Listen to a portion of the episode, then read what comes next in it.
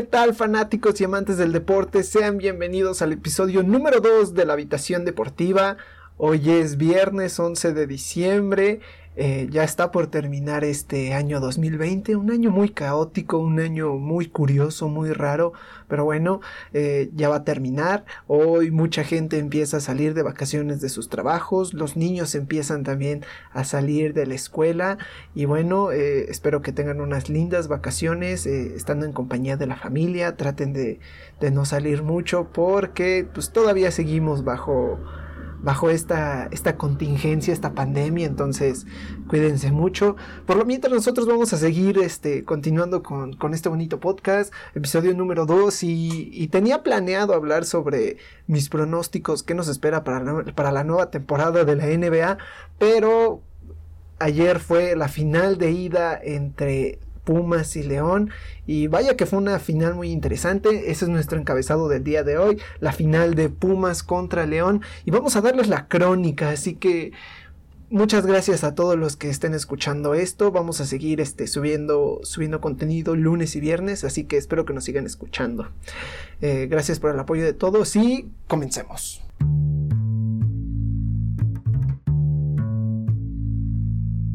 Amigos, amigos, amigos, final de ida, final de la Liga MX, una final que a lo mejor no muchos imaginaban, no, no creían en esta posibilidad, pero ocurrió la final de Pumas y León, vaya que fue una final que no decepcionó, una final muy interesante, muy intensa, y vamos a hablar de acerca de todo lo que pasó, vamos con la crónica, este, ayer se, se presentaba Miquel Arreola, se presentaba en su primera final como presidente de la Liga MX, ya sabrán todos que Miquel que que Alfredo Bonilla dejó la dirigencia de la Liga MX y, y Miquel Arriola es quien tomará las riendas. Ayer se, se, hizo presente, bueno, en su, en su primera final.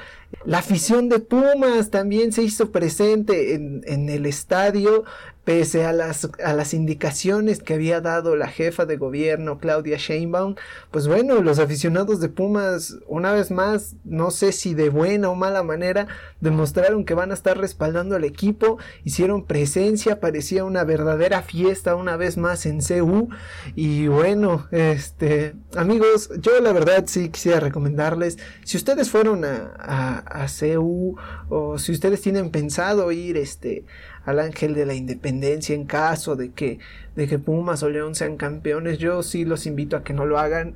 En serio que estamos pasando por momentos muy difíciles y mejor todos cuidaditos en nuestras casas, disfrutando del partido, una, una tacita de café, un vasito de ponche. Entonces, no hay que salir amigos, pero bueno, como lo dije, la visión de Pumas se hizo presente. Ya también informó la jefa de gobierno que no va a dejar entrar a nadie en el ángel de la independencia en caso de que Pumas sea campeón.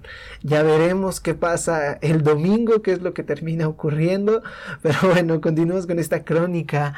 El Picolín Palacios de alguna otra manera también se hizo presente en el estadio de CU, estuvo, estuvo ahí dentro del estadio como inspector de seguridad. También recordemos que hizo esta, esta aparición, este, pues en el partido pasado frente a Cruz Azul también lo había hecho de la misma manera como eh, inspector de seguridad, dato bastante curioso.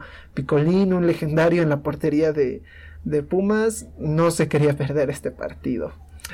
Algo que me pareció muy agradable, muy lindo, que, que vaya que es necesario este hacer su, su, dicha mención es que un médico es quien llevó en sus manos el trofeo del campeón de liga como, como una especie de reconocimiento a todo el personal de salud. Ahí lo vimos como transportaba en sus manos eh, el trofeo de campeón. Entonces, muy bien el protocolo que, que, que hizo la liga. Es necesario reconocer a todas estas personas, a todo médico de salud.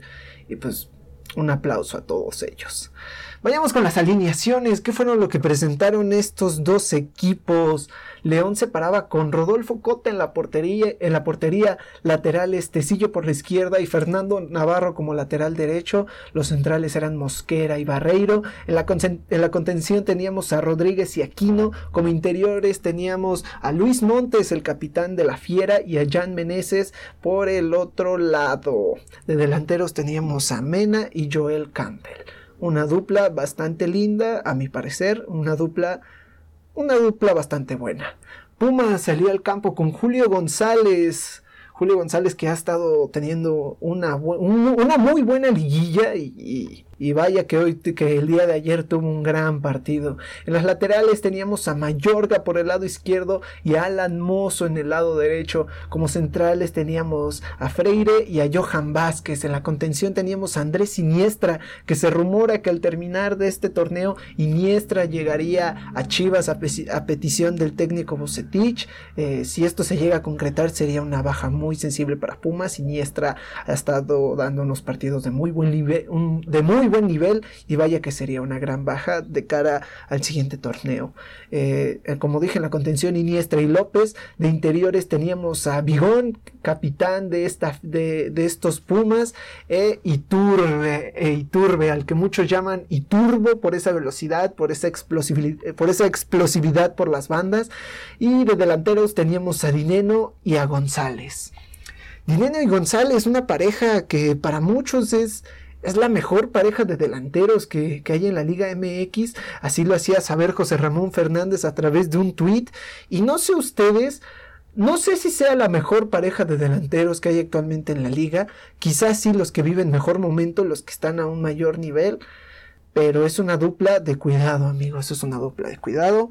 Sonaba el himno y arrancaba el partido de esta final de ida allá en CU. Y bueno, desde los primeros minutos la acción comenzaba. Al minuto 2 ocurrió una pared de dinero a Iturbe que fue de cara al arco, pero el remate se fue bastante desviado. Minuto 2, amigos, minuto 2 y el partido ya se ponía intenso. Podíamos esperar un partido con muchas jugadas, con mucha garra.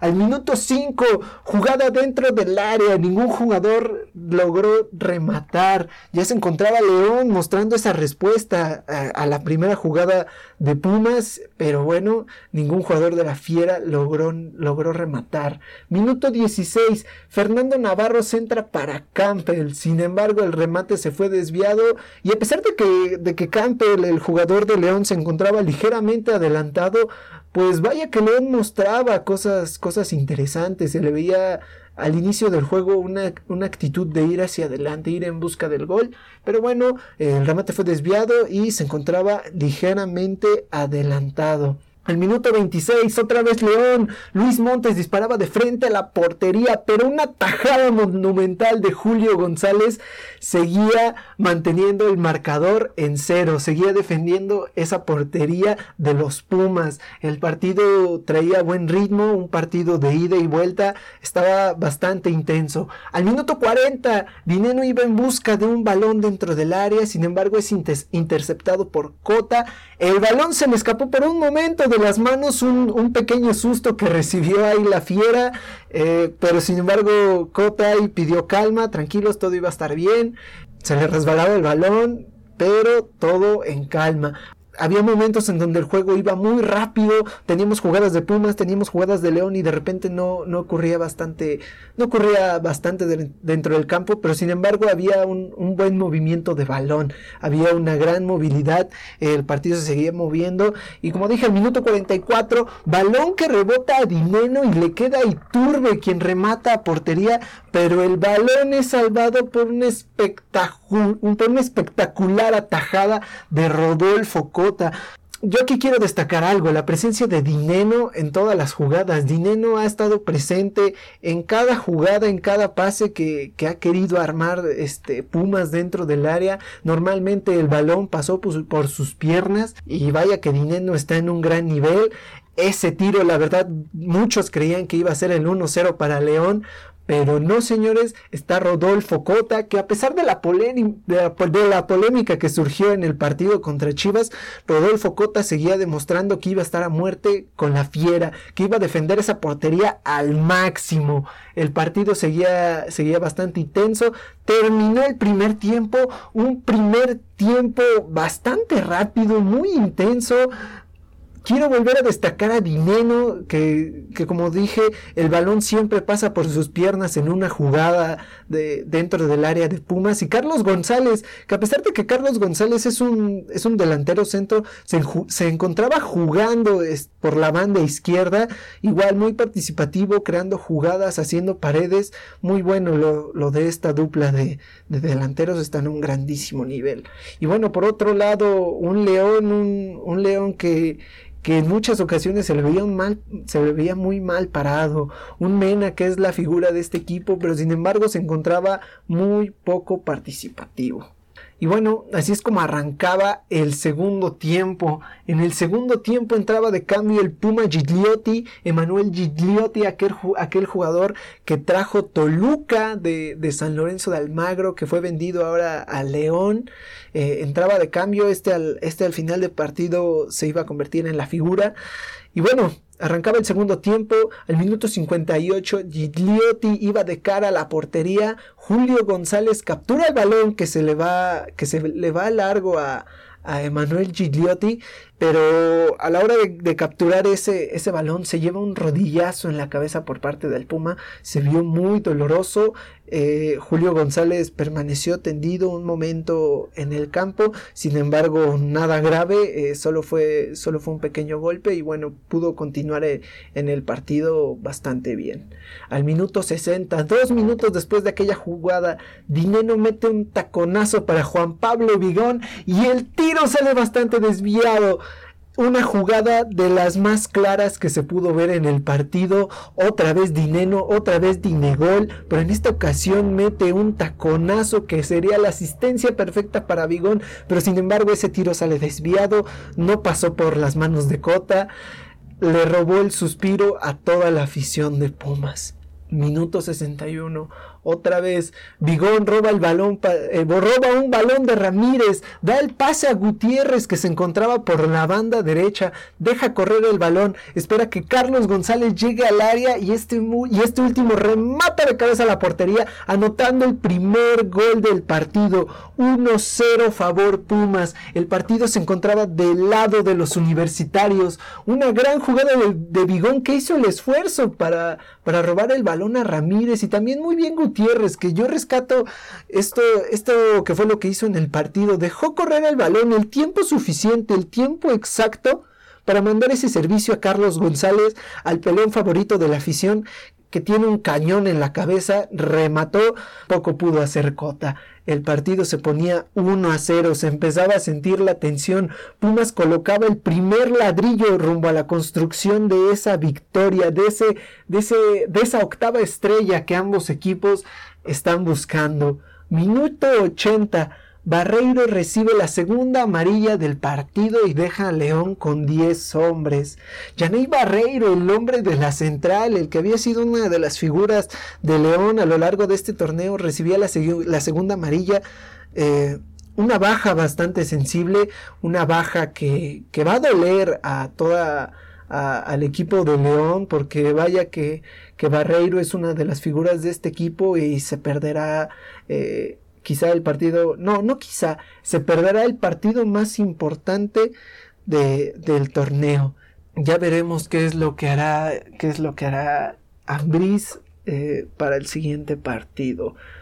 Minuto 88. Ramírez recibe un balón por la banda izquierda. Sí amigos, sí amigos, ese Ramírez, ese mismo Ramírez que perdió el balón en la jugada del gol de los Pumas, Ahora le tocaba hacer la suya, le tocaba reivindicarse. Y es así como Ramírez recibe un balón por la banda izquierda. Y Ramírez en vez de centrar hizo lo, lo, que muy pocos hubieran creído. Ramírez va a línea de fondo, va a línea de fondo y encara al defensor. Me parece que era Johan Vázquez. Encara a Johan Vázquez y hace un recorte, hace un recorte por fuera del área, tira un centro y este centro encuentra un destino. El destino fue Emanuel el Puma Gigliotti, quien remate ese balón y lo deja en el fondo de la portería de Julio González, empatando este partido casi a los 90 minutos. León volvía a la vida, León se le volvía a ver otra vez esa, esa intención este, de, de, querer entrar en el partido. Quizá, quizá el gol de León cae en el momento cuando, cuando León menos andaba jugando, menos, menos andaba jugando, vaya, menos tenía el balón, pero sin embargo cayó ese gol que, que, muchos pueden decir merecido o no, pues le, le agregó otro toque de, de emoción al partido. Empareja el partido uno a uno y el partido el partido se le agregaron cinco minutos más, sin embargo no ocurrió nada más relevante y el partido termina uno a uno, dejando todo para la final de vuelta. La final de vuelta se jugará en León, allá en León, Guanajuato. El partido quedó muy emocionante. La verdad es que fue un gran partido, un partido bastante digno de una final de ida de, una final de Liga MX. Me gustó bastante el partido. Eh, Pumas se paró frente, frente a un León muy, muy poderoso, le plantó cara, se le vio intención de, de, querer jugar mejor al fútbol y vaya que así fue. Quizá el partido lo debió de haber, lo debió de haber ganado Pumas por, por la mayoría de jugadores dentro del campo. Que bueno, la expulsión fue en el minuto 80, pero sin embargo León durante un tiempo estuvo jugando con 10, pero sin embargo tampoco eso detuvo a León, León que fue en busca del gol. El Puma Gigliotti no lo, no lo podía creer en ese momento, se le veía al borde de las lágrimas, y yo lo entiendo, es una final de Liga MX, es su primera final aquí en México, entonces se puede entender toda la emoción que, vivió en ese momento eh, el Puma, el Puma Gigliotti. Y un León que, pues sí, no tuvo su día, vaya que no fue su día. Se encontraban bastante distraídos y en casi todas las jugadas Pumas los, los agarraba muy mal parados. León perdía la marca muy rápido, no, no había un orden dentro de su juego. Y bueno, esperemos que, que esto pueda cambiar, porque si, si León va a jugar ahí a, a su estadio de la misma forma en que lo hizo en CU, Pumas no, no, no los va a dejar tranquilos. Pumas va a seguir va a seguir a tope, va a seguir en busca de ese gol y con esos dos delanteros potentes, esos dos delanteros letales que se encuentran en su mejor momento, pues no van a perdonar a León, no van a perdonar a León, entonces se van a tener que cuidar bastante. Sin embargo, a pesar de esto, yo sigo manteniendo mi pronóstico, se los dije el día lunes, yo sigo creyendo que la fiera, que León se impondrá frente a los Pumas, obtendrá esa octava estrella para su escudo. Y, y, bueno, como yo lo dije, sigue siendo mi pronóstico, lo sigo manteniendo, ya que considero que es más probable ver una mejor versión de León que a ver la misma versión o el mismo nivel al que jugó Pumas. Entonces yo sigo creyendo que este León puede, puede mejorar bastante. No sé si haya aún más margen de mejora para estos Pumas que dieron un partido bastante bueno. Pero bueno, ya veremos qué es lo que pasa en las finales. Nada en las finales está decidido. Pumas ya sabemos que puede dar ese milagrazo. Entonces nos espera una final bastante intensa, bastante emocionante que podremos disfrutar este domingo. Como dije, un partido bastante digno de una final de ida. Todo se, todo se define en León y será un gran partido de vuelta. Será un gran partido de vuelta.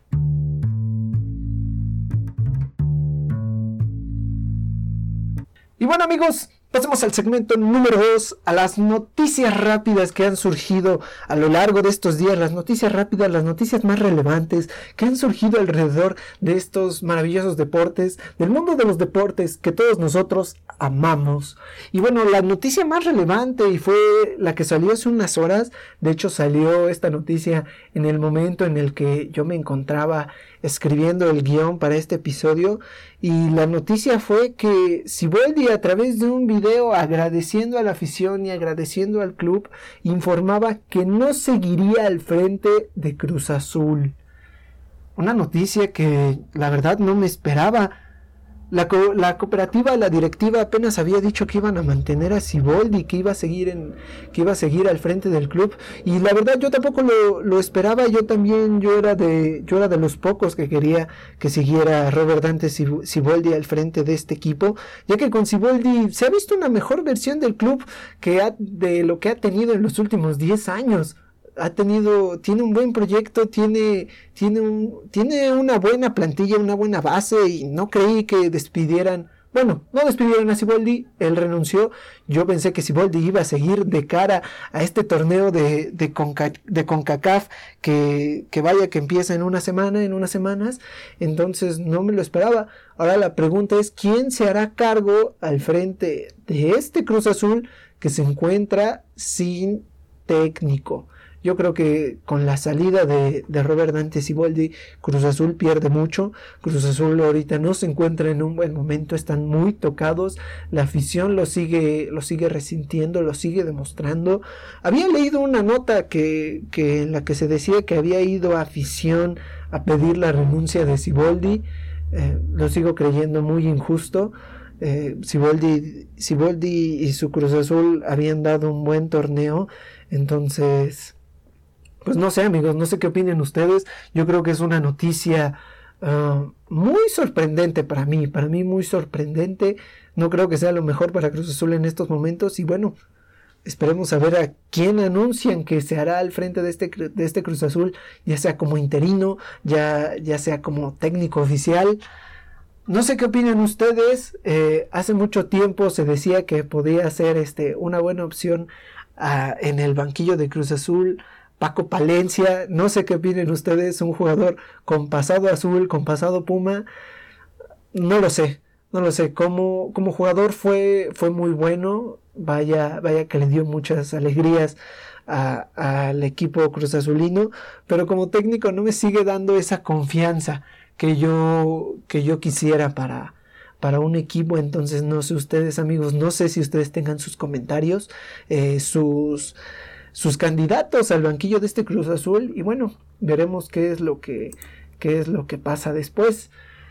Como siguiente noticia, Puebla anuncia su nuevo director técnico, Nicolás Larcamón, de 36 años, argentino, ha dirigido en Venezuela y Chile, ha dirigido a equipos de, de una envergadura menor, eh, si lo podemos decir así, de la misma talla que el Puebla.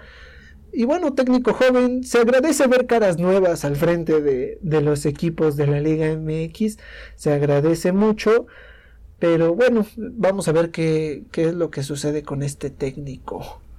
Como siguiente noticia, amigos, se anunciaron los nominados a los premios de Best.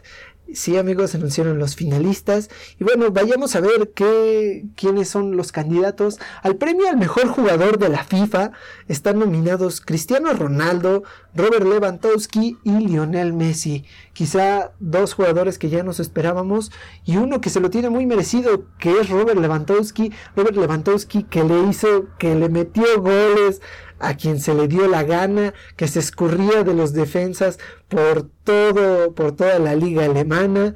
Yo creo que este, que este premio se lo tiene más que merecido Robert Lewandowski. Y vaya, y vaya que es una pena que hayan, que, que no se haya decidido otorgar el premio Balón de Oro, porque si no, Robert Lewandowski, tras la temporada que hizo individualmente y la temporada que hizo con su club, el Bayern Múnich, para mí Robert Lewandowski era el candidato más serio a ganar el Balón de Oro. Sin embargo, está nominado a estos premios de Best. Vamos a ver este, vamos a ver quién es el ganador, pero sin embargo yo creo que esta es una, una categoría que está bastante decantada y el ganador sería Robert Lewandowski. Al premio al mejor portero de la temporada. Tenemos aquí a Alison Becker por su temporada en el Liverpool, Manuel Neuer por la temporada, por la temporada en el Bayern y Jan Oblak en el Atlético de Madrid. Mm, tengo mis dudas aquí, amigos, tengo mis dudas porque, bueno, indudablemente estos son, son quizá los tres mejores porteros del mundo, top 5 si ustedes así lo deciden, pero estos tres están en esa discusión. No veo aquí un ganador claro, eh, no sé qué piensen ustedes, pero sin embargo yo creo que también tendría que ir a Manuel Neuer. A Manuel Neuer que a pesar de que se ha dicho que su carrera ha ido hacia abajo, esta temporada estuvo disputando partidos a un grandísimo nivel, entonces no lo sé, es lo más probable. Sin embargo, puede que, que Allison le, le pelee eh, ese premio a, a Neuer, ya que Allison, pues sí, ganó, ganó ese título de liga con el Liverpool, un, un, título que llegó después de varios años, entonces no sé qué opinen ustedes. Y el premio al mejor entrenador de la FIFA, Marcelo Bielsa con el Leeds United, con el Leeds, con la temporada de Bielsa que ascendió a unos Leeds casi ganando todos sus partidos.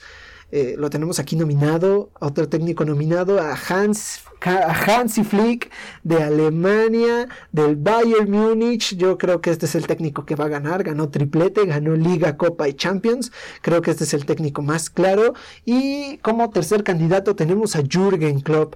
Un Jürgen que, como dije en la sección pasada, bueno, no en la sección pasada, en el premio pasada, le dio ese título a Liverpool después de varios años. Entonces yo creo que aquí el más claro ganador es, es Hansi Flick. Eh, creo que está muy decantado tras ese triplete. Creo que se lo va a llevar. Eh, Jürgen Klopp también podría ser, sin embargo, creo que en menor medida. Y el que yo pondría como tercero es a Marcelo Bielsa. Mm, me gustó mucho su, temporada con el Leeds United, pero no lo sé. No sé si, si, si, eso, si, si esto le, a mi parecer, le hubiera alcanzado para, para aparecer en los nominados. Yo creo que hubiera agregado a otro, a otro técnico. Pero bueno, vamos a ver qué es lo que nos espera con, los premios de Best. Siguiente noticia, James Harden. James Harden, sí, la barba más famosa de la NBA, está dispuesto a ir ofertas, está dispuesto a ir ofertas de cualquier equipo de la NBA. Eh, ya no quiere seguir con los, con los Rockets de Houston. Se creía que se iba a quedar James Harden tras la llegada de John Wall, pero al parecer no al parecer no, y los candidatos más serios a hacerse con los servicios de la barba más famosa son los Brooklyn Nets de Kevin Durant y Kyrie Irving, Miami Heat de, Jimmy Butler y, G, y, Bama de Bayo, los 76ers de Joel Embiid y Ben Simmons y los Milwaukee Bucks de Drew Holiday, de Chris Middleton y de Giannis Antetokounmpo. De estos cuatro candidatos, ¿quién considero que sería el mejor, la mejor opción o el más probable? Yo me, iría por los Miami Heat o los 76ers. Ya se ha dicho antes eh, la, intención de los Sixers, que era hacerse con los servicios de Harden. Eh, sin embargo, los Sixers no están dispuestos a dejar ir o a Joel Embiid o a Ben Simmons, a Ben Simmons pero lo veo muy probable. Miami Heat, Miami Heat que que vaya que tiene piezas muy interesantes que otorgar a los Rockets de Houston en caso de que se, hiciera, de que se quisieran hacer con los servicios de James Harden, pero muy interesante lo que se viene a continuación, muy interesante. Eh, le seguiremos informando qué es lo que pasará con la barba más famosa de la NBA. Y bueno, como para cerrar esta sección de las noticias, hoy cumple 46 añitos, 46 añotes, el chaparrito enmascarado favorito de toda la afición mexicana. Rey Misterio, sí señores, hoy cumple 46 años Rey Misterio, un luchador legendario para nosotros, quizá el luchador que ha tenido una mejor carrera fuera de México. Y bueno, desear, le deseamos desde aquí un feliz cumpleaños a Rey Misterio, que se sigue moviendo como si tuviera 20 que se sigue moviendo como si fuera aquel jovencito que debutó en las empresas independientes. Un gran saludo y felicitaciones a Rey Misterio. Que yo sé amigos, ustedes aquí se van a reír porque Rey Misterio no sabe de mi existencia, pero no importa, hay que reconocer al chaparrito que todos amamos.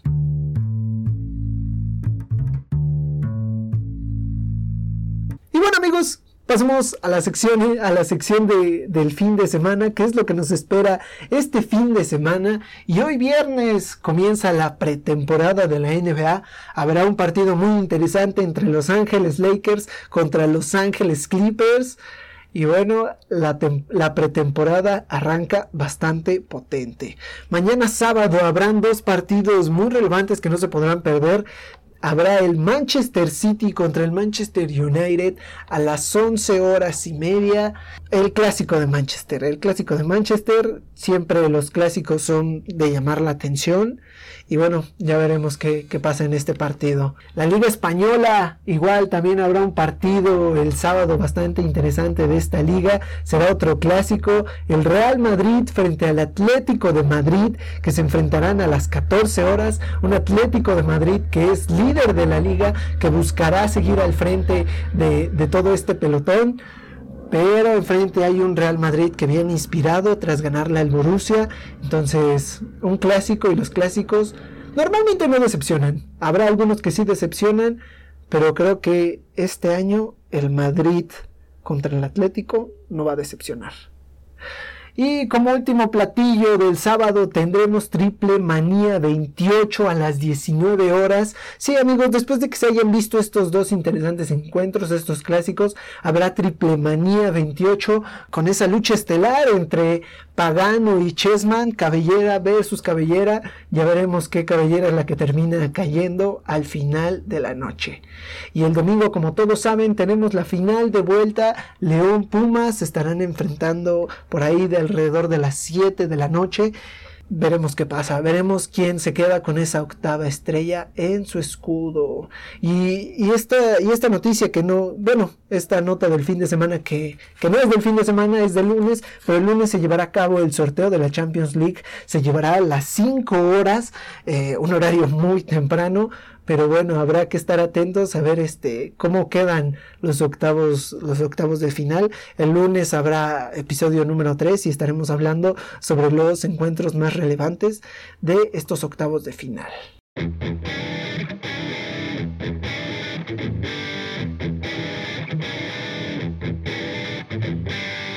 Bueno amigos, hemos llegado al final de este episodio número 2 de la habitación deportiva. Eh, muchas gracias a los que hayan llegado hasta ese punto. Los quiero a todos. A esas 10 personitas que me están escuchando, déjenme decirles que los quiero y gracias por estar aquí conmigo en este segundo episodio. Y pues nada, invitándolos a que me escuchen una vez más el día lunes. El día lunes habrá nuevo episodio, entonces estén al tanto estén al tanto de lo que habrá, seguiremos informando las noticias, habrá nuevo campeón de la Liga MX, habrán resultados sobre cómo quedarán esos enfrentamientos en la Champions League, entonces nada, estén muy atentos, eh, espero que estén muy bien, espero que si ya salieron de vacaciones la pasen muy bien. Y bueno amigos, hasta aquí hemos terminado, se me cuidan, bye.